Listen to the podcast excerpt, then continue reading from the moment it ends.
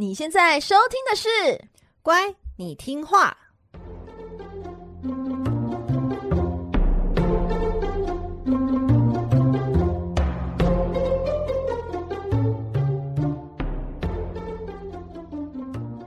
每集介绍一幅名画加一则故事，从故事的关键找出欣赏艺术的线索。只要听懂故事，就能看懂名画。现在跟着我们一起乖乖听话。So full of Vicky。大家好，我是葵花子。嗨，我是佩金。欢迎收听《乖，你听话》。各位小乖乖们，你们好吗？每集介绍一则故事及一幅名画，希望你听懂故事就能够看懂名画。节目开始呢，我们要先来帮大家介绍一本新书。这本新书呢，是由时报出版的《胆小别看画二：西洋名画中恐怖又迷人的秘密故事与暗黑历史》。出版社很 nice 哦，要赠送新书给我们的小乖乖。先说好哦，这不是叶配哦。虽然我们很希望有叶配，但这个不是叶配，要先说。我自己从以前呢就很喜欢《胆小别看画》第一集。那时候在读这本书的时候，就觉得作者中野金子小姐她的学识非常的渊博，因为她不只解析画作，她更把读者带进名画的历史背景，因为和现实有很密切的结合，所以有不寒而栗这样子的感觉。推荐大家在深夜读这本书啊，非常的有 feel。所以当我收到时报的新书推荐信，就答应帮他们来推广这本《胆小别看画二》。作者中野金子小姐呢，她是日本艺术史畅销书作家、德国文学研究者以及艺术评论家。她用非常独特的视角，将一幅看似正常的名画，层层的抽丝剥茧，解谜隐藏在各幅名画中画家或画作内容的阴暗险恶心机与人性黑暗面，重新将经典绘画进行了意想不到的解读。胆小别看画第二集收录二十二幅西洋经典名画。诶，这二十二幅啊，里面呢、啊，我有翻一翻，他有介绍到我之前就是讲了，就是二十二集的时候讲介绍过那个鲁本斯帕里斯的审判。诶，这幅画那个中野小姐啊，用恐怖的角度分析这幅画，真的很有意思。诶，你觉得他跟你讲的有差很多吗？诶有诶，我可能嗯，就是没有那么关注这个恐怖邪恶的部分。我看的时候说，诶，竟然还有这样的解读，真的很有意思。对啊，那如果小乖乖对《胆小别看画》第二集有兴趣，时报出版提供三本新书给我们的小乖乖，相关的抽奖办法，请看“乖你听话”的 IG，那 IG 连接就放在本期 Podcast 的资讯栏里，请大家踊跃参与喽！真的是送你的新春好礼，大家就抽起来好不好？是个手气。诶，今天要介绍的故事和名画呢，好巧不巧，刚好也有收录在《胆小别看画一》其中的一个单元，叫做。农神室棋子，那个吞噬的噬啦，这幅画可以说是我心目中排名最恐怖的画作。我在家里整理这一集讲稿的时候，葵花先生就刚好经过，那他通常都不理我，那他很难得的就看到那个荧幕，然后他就停下来说：“诶，这幅画很可怕，诶，你们确定要讲吗？”那其实当初在排节目的时候，我也有点担心。黑井的心脏，我就问他说：“ 哎、欸，我知道你不太喜欢这类的主题，你有要跟我一起讲这个吗？”哎、欸，我跟你讲，我写这一篇的这一幅画的时候呢，我真的是只有早上才能写它，晚上基本上就不要在睡前三小时看到它，因为晚上真的 看了吼，甚至有可能做噩梦。但是这幅画后来还是决定要介绍给大家，是因为呃，这幅画的那个画家戈雅。嗯，我觉得非常值得跟大家分享他的生平故事。那我们先听那个嘛，农神是棋子的故事，对不对？对。那这一集的主角呢，我们刚刚有说叫农神，但他其实指的就是希腊神话天王宙斯的父亲克洛诺斯。来，我们一样讲三次哦，克洛诺斯，克洛诺斯，克洛诺斯。诶，大家是不是有一点耳熟？好像似曾相识，在哪里听过这个名字？就是那个第一集嘛，我们的重头第一集。大家听完第一集，就是维纳斯的诞生，只会记得一个名词，就是我们不断的重复小鸡鸡。哦啊，对对对对，没错，好，好像出场次数比维纳斯还要高诶。对，印象深刻。那其实我们没有不是这么不正经的节目啦。那维纳斯诞生的那一集就有跟大家介绍过希腊神话世界的起源。那那时候呢，就有在那一集的节目内容中提过他。那我们再帮大家稍微复习一下，因为它跟它的诞生有很大的关联性。希腊神话的世界呢，是起源于一片的空无和混沌。接着呢，从混沌中就出现了大地之母，称为盖亚，以及宇宙最原始孕育生命的力量，称为老爱神厄洛斯。大地之母盖亚在老爱神厄洛斯的催化下呢，自体生育万物，从他的体内诞生出天空乌拉诺斯，以及水汇聚起来的海洋，叫做庞多斯。你听到现在，大家可以理解到希腊神话的起源是由混沌中先出现大地，然后再出现了一种孕育生命的力量，从而再出现天空和海洋。那这几种呢，就是希腊神话世界中最原始的自然力量。那在老爱神的催化下呢，天空之神乌拉诺斯，他开始和大地之母盖亚接二连三怀了很多的小孩子。包括六男六女的泰坦巨神、独眼巨人三胞胎以及百臂巨人三胞胎，所以来六加六加三加三，这个还要再考吗？就是十十八，之前第一集也说过了，十八个孩子，嗯，十八个孩子。嗯、可是呢，和大地同样广大的天空爸爸就是乌拉诺斯，他紧紧压附在大地妈妈盖亚的身上，不停的和他爱爱。因此呢，这十八个可怜孩子呢，他们就被困在大地妈妈盖亚的身体里，他们没有办法顺利的出生。这件事情呢，让任何一位妈妈，尤其像大地妈妈盖亚这样，都非常的崩溃。对啊，一个孩子在身上就够累，还十八个，对，都出不来。然后父亲还这样，那不就像宿便吗？哎，我们那就想象是宿便好了。于是他就想出了一个自救计划。那这个自救计划呢，非常的恶毒。首先，第一步骤，他向肚子里的孩子喊话，诶，来征求一位非常勇敢的孩子，帮他一起对抗爸爸天空之神乌拉诺斯。答应帮助妈妈的呢，其结果是年纪最小的泰坦神，叫做克洛诺斯，也就是我们这一集的主角。他自告奋勇接下大地妈妈盖亚准备的武器，一把非常巨大的镰刀。镰刀用来干嘛呢？用来趁着爸爸高潮的瞬间，狠狠一刀割了他的小鸡鸡。那这个剧痛不已的天空爸爸乌拉诺斯，他在那个瞬间，他就痛到发出凄厉的哀嚎，于是他就快速逃离大地。也就是在这一刻，天与地分开了，而积压在大地妈妈盖亚体内的孩子们呢？哇，也终于顺利诞生到这个世界上了。克洛诺斯一出生，诶，就赶快把手上那个老爸的小菊菊啊，赶快远远抛到海里。这就是我们后来知道的嘛，那个小菊菊啊，在海洋里和大海的浪花就幻化成美神阿弗罗代蒂，也就是维纳斯的诞生。对啊，这个其实我们第一集前，这是我们第一集那时候知道就，就诶，维纳斯是这样诞生的。所以，我们今天要再补充是说，诶，克洛诺斯后来怎么样嘛？没错，这就是接下来的重点。那这个愤怒的天空之神乌拉诺斯，他就躲到了天上嘛。嗯、可是他心心怀悔恨，哎，想说可恨的小儿子，这个克洛诺斯居然对他施以毒手，于是他就对他施下了诅咒，他要他为自己的罪孽来付出代价。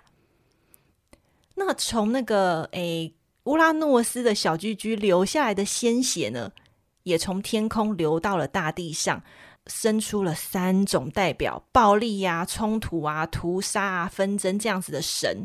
那希腊人将这群神呢统称为厄利斯，也就是制造纷争的不和女神，要来代替天空之神乌拉诺斯来执行惩罚。厄利斯呢，也就是我们在第二十二集的特洛伊战争导火线金苹果审美大赛中，我曾经提到那位在喜宴中啊丢出金苹果要大家去选美的那位女神，有有有有印象。嗯，她就是专门要来惹是生非，制造人际关系不和，所以大家可以从这个故事就可以知道啊，对，她的出生就是乌拉诺斯的协议，为了要惩罚克洛诺斯所诞生出来的产物。那克洛诺斯呢？他毫不迟疑的割掉父亲的阳具，从此分开了天与地的空间。你可以说他诶大义灭亲啊，就是帮他的手足们制造了万物生存的空间嘛。但是呢，你也可以说他非常的心狠手辣。除此之外，他非常的害怕自己兄弟的力量，因此呢，将同父同母的独眼巨人三胞胎啊，还有百臂巨人三胞胎这六位亲兄弟放逐到地狱。因为这样子的性格呢，就使克洛诺斯也被称为狡诈的克洛诺斯。克洛诺斯他成为希腊神话世界第二代的神王，来领导了希腊神话中的黄金时代。他虽然心狠手辣，但是在他的治理下，其实整个世界是充满了和平和和谐的。那克洛诺斯呢，与同样是泰坦神的亲姐姐瑞亚来结合。可是呢，除了天空爸爸乌拉诺斯当年对他下的诅咒之外，他在此时又收到了大地妈妈盖亚的预言。这个预言警告克洛诺斯说：“哎，你的儿子哦，力量比你更加的强大，你同样会被自己的儿子给推翻。”克洛诺斯他听到这样子的警告，他非常的害怕会失去自己的权位，因此每生下一个孩子，他就将亲生孩子活活吞入腹中。当连续吞下第五个孩子的时候，克洛诺斯的妻子就是瑞亚。他再也忍不下去了。哦，我以为是他吃饱了。哦，不是吗？不是，哦、是妈妈忍不住了。哦，妈妈忍不住了。他当他生下最小的孩子，也就是宙斯，然后呢，他就暗地把这个小 baby 宙斯给藏起来。但是他同时来个狸猫换太子，他把布巾呢包裹住一个大石头，假装是新生儿。诶，当克洛诺斯走到他旁边，照惯例来跟他讨婴儿要吞掉的时候，他就把这个这个假婴儿拿给他。啊，这个爸爸也真是的，可能是吞习惯了，所以他看也不看，就直接一口就把这个石头吞下肚。对啊，石头跟婴儿差那么多，他也没有发现，他没有发现，就觉得就是照惯例把它吞进去。宙斯成年之后呢，在机智的大洋女神莫提斯的帮助之下，莫提斯就骗了克洛诺斯喝下一种催吐剂，然后迫使他将之前吞下的孩子们全部都吐了出来。而这些孩子们，就是我们以前节目介绍过的，像是冥王黑帝斯啊、海王波塞顿、天后赫拉，还有谷物女神迪密特以及灶神赫斯提亚。宙斯率领哥哥姐姐，以希腊奥林帕斯山为大本营，来组成一个奥林帕斯神族，以下克上战胜克洛诺斯率领的泰坦神族。而宙斯呢，就将这一群战败的泰坦神族放逐到地狱的最深最暗处，宙斯就成为了新世代的神王。至于克洛诺斯的下落呢，有一说，宙斯把克洛诺斯切成了碎片，然后一样丢进了地狱。但是有另外一种说法是说，诶，克洛诺斯弃手足于不顾，就这样逃走了。嗯，这个就是今天的主角克洛诺斯的故事。但是克洛诺斯就是因为我们刚刚说那幅画叫农神是其子嘛，那农神就是克洛诺斯嘛？对，哦，所以可是他跟农神有什么关系？哎、欸，你这是 我刚刚想说，哎、欸，刚刚那个节目听完就是听到他应该叫大胃王之神，因为是一直吃他孩子，所以他有跟农神是什么的关系吗？农神就是农业之神的意思。那这个呢是中文的翻译。说起为什么克洛诺斯跟农神会有关联，它其实是是一个文化背景的故事。嗯，其实农神呢、啊，它指的是罗马神话的萨图恩 （Saturn），而萨图恩对应的就是希腊神话的克洛诺斯。我们以前在好几集的节目有讲过，其实希腊神话和罗马神话有非常深的文化关联性。那随着政权转移呢，古希腊的神明通常会转换成相对应的古罗马神明，像是阿佛罗代蒂就变成维纳斯啊。因此，原本属于这位希腊神的故事呢，也多少跟着套用到相对应的罗马神身上。例如，这位萨图恩就是一个例子。罗马神萨图恩，他原本是罗马神话中最古老的神。他原本是没有生吞小孩的故事，但是从三世纪左右开始，西元前三世纪开始，他开始和希腊神话中的克洛诺斯开始被混淆。因此，像克洛诺斯的一些神话，像是我们刚刚说的吞小孩啊，就被加到了萨图恩的神话里。不过，罗马神话的萨图恩的结局和希腊神话克洛诺斯的结局不太一样。罗马神话描写的是萨图恩被儿子推翻后，他逃到了意大利罗马，并且教导当地人民如何耕种作物，也就是造就了罗马农业的由来。因此，萨图恩也成为农业之神，也就是我们翻译的农神。其实，基本上。农神就是罗马神话的萨图恩，也就是希腊神话的克罗诺斯，只是因为文化的呃不断的变化的关系，他们就最后就混淆在一起了。嗯，原来如此。好，那今天要介绍的名画呢，是一八一九年到一八二三年的《农神试其子》，画家呢是戈雅。戈雅呢，他。于一七四六年出生于西班牙的一个北部的乡村，那个乡村呢是一个到处都是岩石的非常贫瘠的村庄。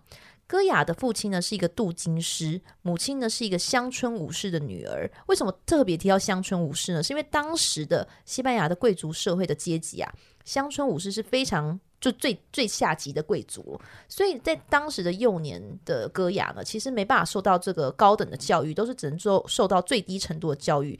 那也因此呢，就影响了，就是现在可能流传后世的戈雅的手稿，我会发现他有一些基础的一些拼写是有错误的。那即使是如此，他从十四岁就开始接受当地绘画的磨练，他一步一步呢，以他的画作打进了皇室贵族的圈子，他的才华呢，受到了宫廷的认可，一时名扬四海。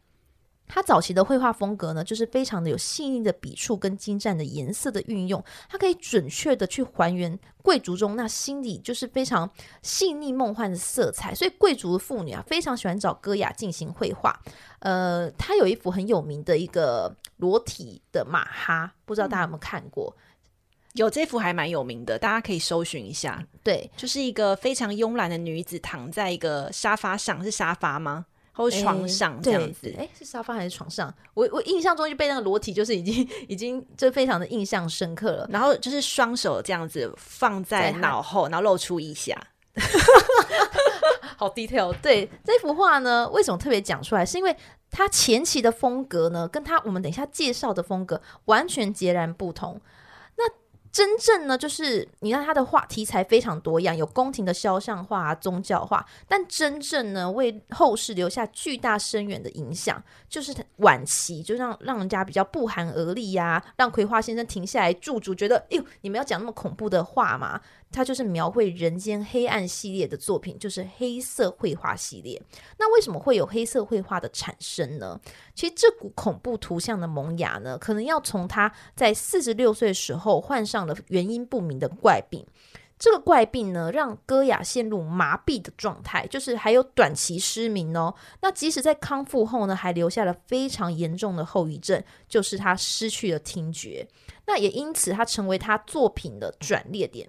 他在复健中呢，就是为了抑制总是惦记自己的病情而焦虑的心情。他将视线呢对准人生最黑暗、最邪恶的一面，并且开始发挥他奇怪又病态的想象力，开始创作。他就在五十三岁的时候呢，集结成一本版画书，叫《幻想集》，里面呢就收录了八十幅的版画。但是这本书啊，才上市两天，因为内容实在是太惊异了，就被当地的那个。教廷就是视为这是异端分子的毒物，就被迫停止出售了。然后呢，虽然他其实在七十多岁的时候呢，他还是一直保持着就是宫廷画家的地位，但已经非常鲜少公开社交生活了。后来他就在那个马德里近郊呢，购买了一个叫容人之家，并在那里生活。其实他就是一个宅地啦。而他的黑色的绘画呢，就在他再度染病时，在这个宅地创作。就在一八二零到一八二三年，就创作在一个宅地。那所谓的黑色绘画，也有人说是黑色壁画，因为它就是直接用油画绘制在这个墙壁上。那因为主色是用黑色，而且它的主题非常的就是很有梦魇、很有怪怪谈这种感觉，所以呢，大家就叫黑色壁画、黑色绘画。而每幅画呢，就像看起来就是很像融化掉的面孔啊。这些面孔呢，这些画作呢，就在这个宅地的走廊上啊、楼梯上啊、起居室啊。到处都是这些作品，总共有十四幅。那其中呢，有依据是宗教的啊、神话内容，但大部分都是来自戈雅的空想。而这些作品往往都被解读成是死亡的象征。可我觉得他这样子蛮可怕的，因为他把他居住的空间，你说画了十四幅嘛，然后全部都是一些。很黑暗啊，死亡这样子象征。嗯、然后他每天哎，一张开眼睛，面对的就是这些恐怖的空间，他不会害怕吗？其实我觉得哦，真的刚刚说到他为什么，你知道，他四十六岁的时候染上这个怪病，本来你知道就是你知道意气风发的，突然染上这个怪病，然后让他失身体失去了麻痹，然后一下失明，康复后之后又变成失去听觉，他人生有那么大的一个转变。他说。他说他要用这种就是抑制自己焦虑的心情去看向人生最黑暗的那一面的时候，我觉得他就是走向一个完全不同的一个路线了。所以我觉得刚刚你说为什么你说他自己画这些会不会恐怖？我不会，我不会那么觉得。我觉得如果我是他的话，我觉得我只会觉得很兴奋，就是把自己心中的。幻想或者是想法化为实际的作品，这样对，因为他可能看到或感受到的是我们一般人感受不到的，所以他才能用他所谓的空想去创作出那些所谓的十四幅的黑色绘画。一般人真的可能看到会吓到，可是对他来讲，那是他好像真实感受到的东西。比如说他，你就像比如说，呃，他失去了一个听觉，也许他就开了另外一种更加敏锐的感觉，嗯，开天眼这样子吗？开天眼我是不知道，但是 我觉得他，而且他可能在当时呢，他也是处于在一个政政局非常动乱的一个西班牙的一个时代里面，所以呢，有经历到战乱，又经历到自己就是呃身体的病痛，的确，他可能描绘到这种人生或是社会这种现，就是比较现实啊，或是比较呃罪恶的部分，可能会真的是我看到我们不一般人没办法去想象的。所以很多人说看到他的黑色绘画，其实看了很多是不舒服的。那也就在这这个绘画呢，其实在他去世了大概半个世纪之后啊，这座龙人之家被德国银行买了下来的，德国银行家啦买了下来，而墙上的壁画呢，也就由修复师就是转移到画布上了。那经过部分的精心修复之后呢，这些作品在一八七八年的巴黎世界博览会上面世，但其实。这个这个作品哦，其实在他死后五十多年面世的时候，就是又在问世的时候，其实大家还是给予很多的抨击，因为大家觉得，哎呀，还是非常令人作呕的，还是很混乱的感觉，就是不被接纳的。那真正被大众接受的是，大概进入到二十世纪以后，戈雅才被认为是一个伟大的巨匠，而他这些画作呢，就被认为是很崭新的、很震撼观赏者的心灵的画家。那这个黑色绘画这个系列呢，就是在一八八一年的时候，就是在展览出之后，就是捐赠给了普拉多美术馆了。哎，那他的那个龙人之家有被保存下来吗？哎，我这边是搜寻他那时候就是转移，就是他的壁画啊是。墙壁是先被凿下来，然后才被就是去做一个拓印，所以其实那边是没有被保存下来的。哎呀，好可惜哦！不过其实如果在那种你说去参观嘛？对啊，去参观那种实际的空间，你站在跟戈雅同样的位置去感受他到底看到了什么，他想要画什么，其实应该很有 feel，对不对？嗯，可是我觉得那个德国银行家他其实已经算有 sense 了，他们有先看到那东西，然后就说：“哎呦，全部打打掉，打打掉。”对对对，他已经有 sense，先把它拓，就是把它转移了，这样子、嗯、再去做他的事情。我觉得刚刚佩锦讲到那个。他在五十年后展出之后，依然是被抨击，他是一个令人作呕啊，一片混乱，这些很负面的评语，我觉得是可以想象，因为其实现在看还是觉得蛮可怕。而且你上一集不是有讲那个安格尔伊里帕三斯芬克斯嘛？嗯、那个得奖的人是一八二七年得奖嘛？其实是就是戈雅离世的前一年，所以大家可以想象到那时候流行喜欢的画风是怎么样的，嗯，绝对是跟黑色绘画是截然不同的东西，对。那今天其实要介绍的画作，就是在黑色绘画系列的一个非常知名的作品，就我们说的《农神吞噬棋子》，它就是在龙人之家一楼厨房的墙壁上。那现在可能看不到了，没关系，我们现在就一起打开 IG 来欣赏这幅画。好，葵花籽打开了吗？OK，打开喽。我们呢可以看到画面中呢描绘了一个就是面露凶色、令人惊恐的白发老人，他就是农神克洛诺斯，他正啃食着手中的躯体，躯体呢斑斑血迹，他的头颅已经消失不见了。戈雅呢是以大片暗色为背景，将人物的身影突出显示出来。他的表现手法没有像巴洛克式那种比较光影啊、戏剧性的一个美感在，但取而代之的是人物的形象和画面色彩塑造出。有种阴暗恐怖的基调。那戈雅笔下的农神呢，是一种过度张开的黑色大口，凌乱的白色发丝，突出的双目跟孱弱的躯体，还有蜡黄的肌肤。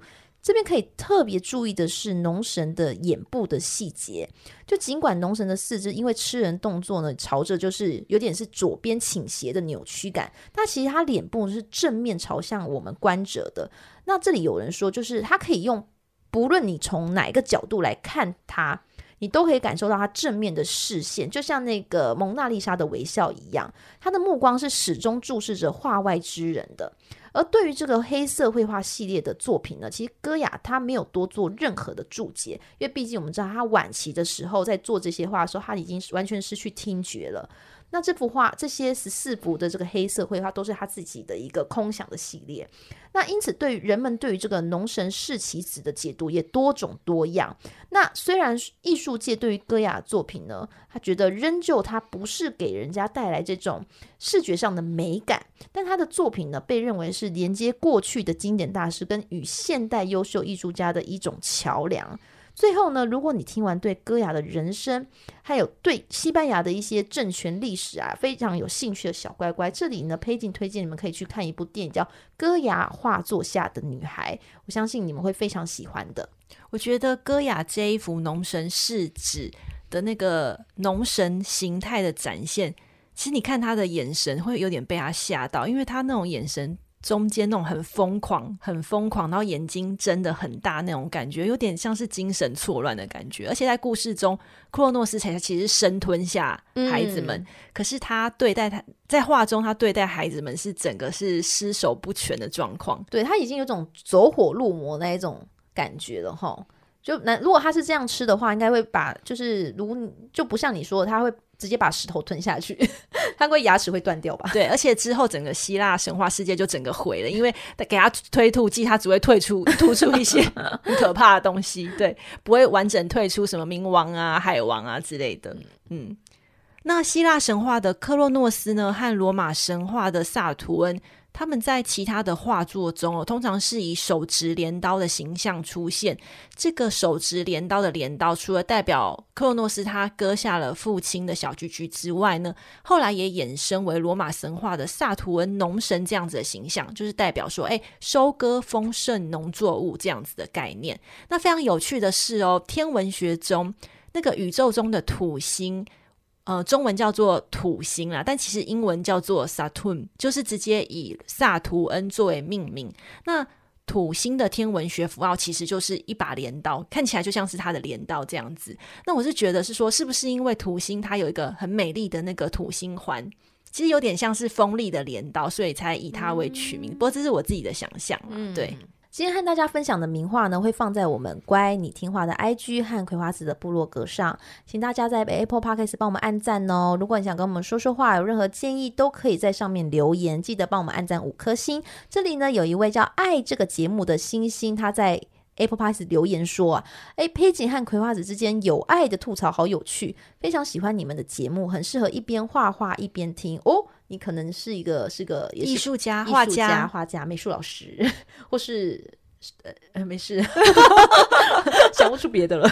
我就是那种最喜欢一小时以上节目的听众，可以长时间沉浸在故事和画画里。我们节目有一个小时吗？那他三十分钟而已。哦，那可能他可能按到重播，嗯、好棒哦！谢谢 你，谢谢你。那他说谢谢你们制作这个节目，除了介绍名画，还说神话故事，完全感觉到你们的用心。期待后面的节目哦。谢谢爱这个节目的星星，谢谢星星。嗯，那如果你觉得我们节目不错的话呢，愿意给我们一些创作上的赞助鼓励，我们都会非常感激的。欢迎大家追踪我们的 IG 哦，IG 部落格和赞助的链接我们会放在本集 Podcast 的资讯栏中，尤其有。这一次有那个新书嘛，对不对？新书抽奖活动，嗯，请大家对啊，大家不要忘了。对啊，好，那请大家下周四继续收听这个频道是乖，你听话，我们下集见喽，拜拜，拜拜。